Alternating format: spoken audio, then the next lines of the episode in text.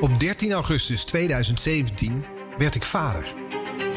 De wereld was niet veranderd, maar mijn wereld wel. Die stond op zijn kop. En dus ging ik me afvragen in wat voor wereld mijn dochters terecht zouden komen. Hoe komt deze eeuw eruit te zien?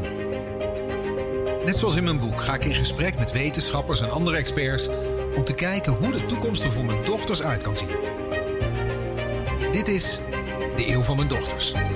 Ja, ik zit weer in de Flatland Gallery Hartje Amsterdam. En ik zit hier in mijn eentje, want uh, mijn gast vandaag is zo ongelooflijk druk...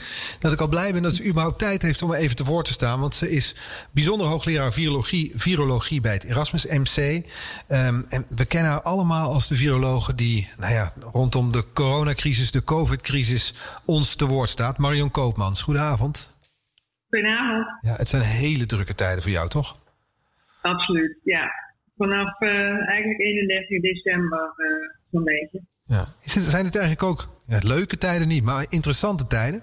Nou ja, zeker. Kijk, het is. Uh, ik werk natuurlijk al, al decennia aan dit soort onderwerpen. En ik, het is wel heel druk, maar ik heb wel het gevoel dat alles wat ik over in de loop van de jaren heb gedaan, zo'n beetje bij elkaar komt. Dus het is in die zin heel fascinerend.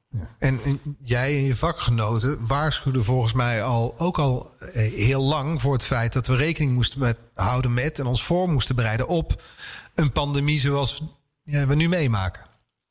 Ja, dat klopt. Maar dat is toch anders dan. Uh, in feite heb ik uh, jaren op een rij al presentaties gedaan over hoe, hoe gaat dat nou, die eerste stappen, wat uh, is de kennis die je eigenlijk heel snel nodig hebt. Waarom is dat zo lastig? Um, en dan ben je dus wel voorbereid, maar dan is toch, uh, het is toch wel anders als je er vervolgens zelf in zit hoor. Ja, de theorie dus is, toch. Uh, ja. De theorie is toch anders dan de praktijk? De theorie is altijd anders dan de praktijk. Ja. Um, maar het staat, eh, er staat natuurlijk heel veel druk op. En ja, het is. Je kijkt erbij, je staat erbij en je kijkt ernaar. Zo is het natuurlijk ook. Het geldt voor ons allemaal. Het is voor ons als wetenschappers niet heel anders. Ja, toch heb ik dan de hoop als leek. En ik, kijk, ik heb al mijn vertrouwen natuurlijk op jullie, jullie gevestigd. Jullie, jullie moeten het oplossen voor ons, Marion. Nou ja, het is, uh, je, uh, je, draagt een stukje bij. Dat is natuurlijk het, het proberen. Hè? Want het is niet iets wat je uh, alleen vanuit de wetenschap of alleen vanuit de politiek of van, alleen vanuit de publieke gezondheid kunt aanvliegen. Uh, dus het is wel, uh, nou ja, ik heb een groot team, uh, een grote afdeling. En die mensen zijn allemaal vanuit allerlei verschillende ja, insteken aan het proberen stukjes van de puzzel op te lossen. Hoe verspreidt het virus precies? Hoe, hoe lang zijn mensen besmettelijk? Hoe kun je dat meten? hoe werkt die immuniteit? zitten daar componenten in die een risico geven. Um, uh, dus, dus nou ja, dat zijn allerlei vragen waar we. Ja, en dat is dus met de pandemie waar we nu in zitten. En ik sprak je voor het boek over de vraag of mijn dochters nog een pandemie uh, gaan meemaken. Want nou ja, ik sprak met een verouderingsdeskundige Andrea Maier. Die zegt, nou, de, de kans dat jij, zij het jaar 2100 gaan halen is, is vrij, vrij groot. Um, en, en, in het boek zeg je al, ja, dit, zo'n, zo'n volgende ontwrichtende pandemie als die we nu meemaken, dat gaat niet nog 100 jaar duren. Druk ik het even niet wetenschappelijk uit. Klopt. Ja, um, want de manier waarop de wereld verandert, uh, dat, dat, ja, daar kun je eigenlijk donder op zeggen dat uh, we met meer uitbraken te maken krijgen. Uh, we reizen veel meer nu dan even niet. maar ik verwacht dat dat weer terugkomt. Uh, de wereldbevolking neemt enorm toe. Nou, dat zijn dingen waarin virussen heel gemakkelijk kunnen verspreiden. Uh, we zien effecten steeds sneller van klimaatverandering. Uh, dus de afgelopen paar weken hebben we hier nu in Nederland voor het eerst gezien dat we een bepaalde virusinfectie hebben die via muggen overgedragen wordt, die we tot nu toe in Zuid-Europa zagen ja, die is nu toch echt ook in, in Nederland gearriveerd, lijkt.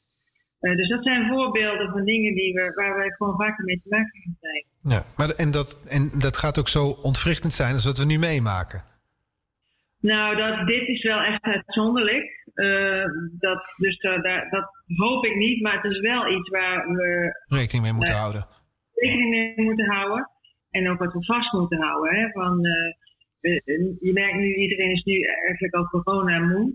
Mhm. En we hopen heel erg dat er straks een vaccin is. We hopen heel erg dat we dan weer dingen kunnen doen. Maar ik hoop heel erg dat we dan wel vasthouden, let op hey, dit moet dus niet nog een keer. Hoe kunnen we ons daar nou beter tegen wapenen? Ja, en hoe kunnen we dan voorkomen dat we daar weer in, in terechtkomen? En je, je had ooit een, een vergelijking, ik heb die toen gelezen. Ik vond die zo interessant.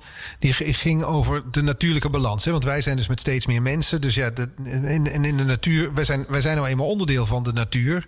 En je ziet dat bij anderen, dat is een voorbeeld van zeealgen, toch? Heb jij ooit gegeven? Zou, zou je dat eens kunnen toelichten?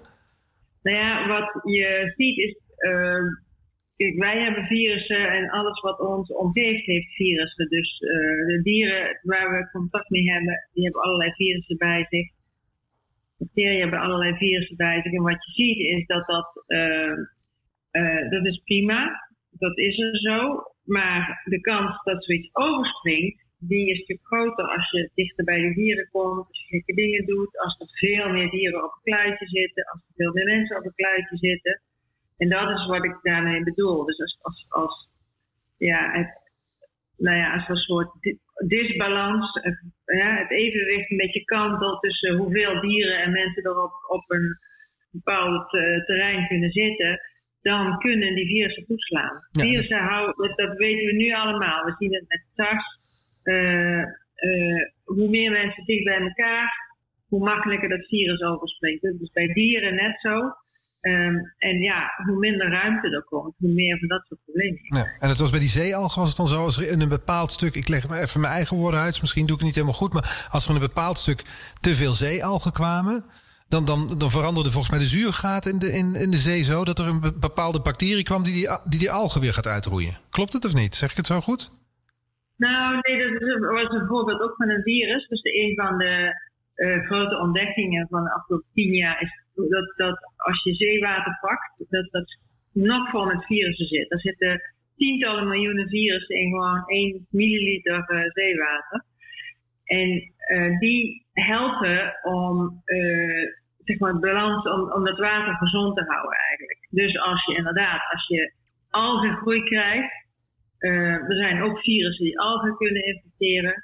dus als je heel veel algen krijgt, krijg je ook weer veel individuen op een kluitje. En dan slaan die virussen toe. Dan heb je dus een uitbraak van ziekte in algen.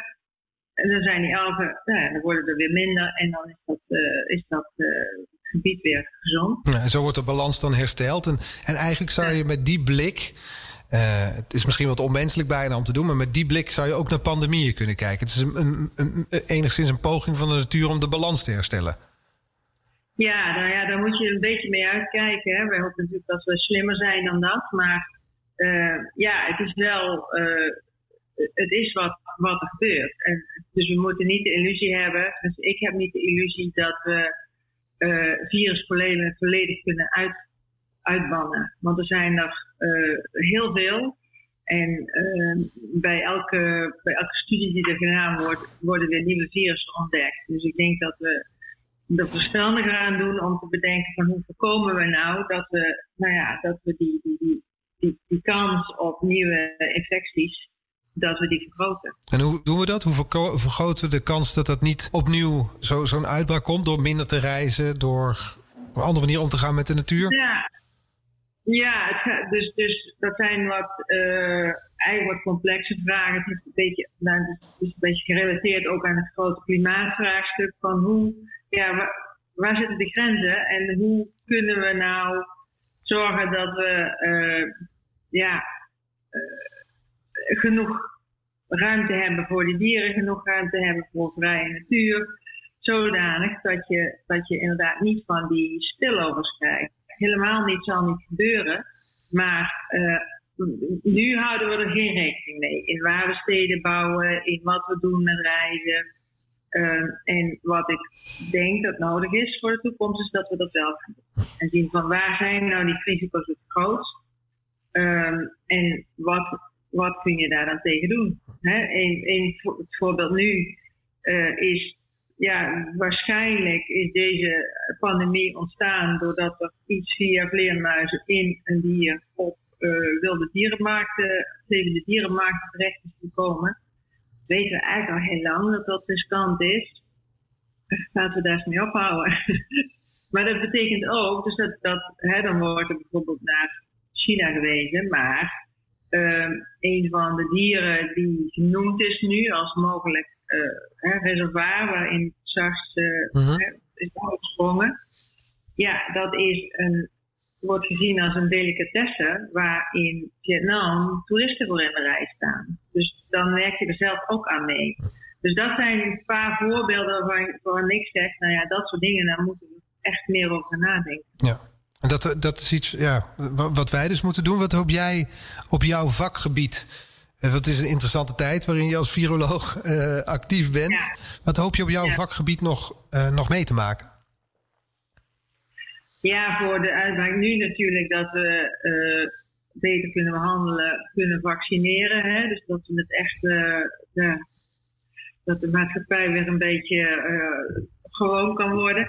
Maar voor de lange termijn, ja, ik, ben, ik vind het zelf wel heel spannend om te kijken, kunnen we misschien een beetje gaan voorspellen? Kunnen we snappen wat er voor nodig is om uitbraak te krijgen, zodanig dat we er zo vroeg bij zijn, dat je gelijk er bovenop kunt springen en het, het remmen. Dat is, nou, dat, dat verhaal van dat uh, muggenvirus is een voorbeeld.